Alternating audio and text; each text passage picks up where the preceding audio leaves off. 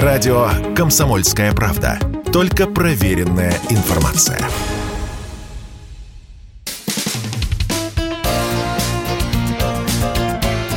Говорит полковник. Нет вопроса, на который не знает ответа Виктор Баранец.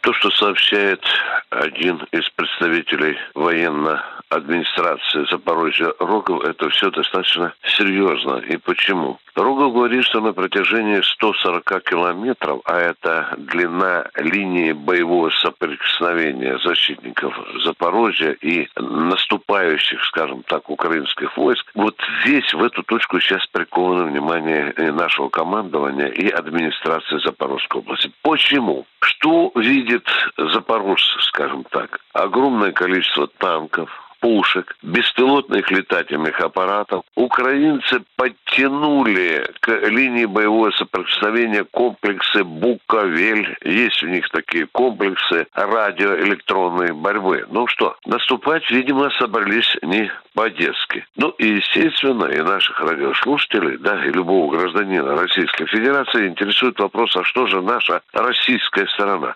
Да, мы сейчас готовимся всеми теми силами, которые мы можем противостоять вооруженным силам Украины, которые явно нацелились на Запорожье. Не забывайте, не забывайте, что здесь расположена Запорожская атомная электростанция, и, видимо, противник еще не оставил мысли взять ее под контроль, потому что шестой блок недавно был выключен, и Украина фактически теряет 20% тех энергетических мощностей, которые она получала тогда, когда эта станция работала. Вот видите, еще одна цель тут у украинцев явно вырисовывается. Российское командование принимает сейчас упредительные меры для того, чтобы удар украинцев на Запорожье не оказался внезапным. Виктор Баранец, радио «Комсомольская правда», Москва.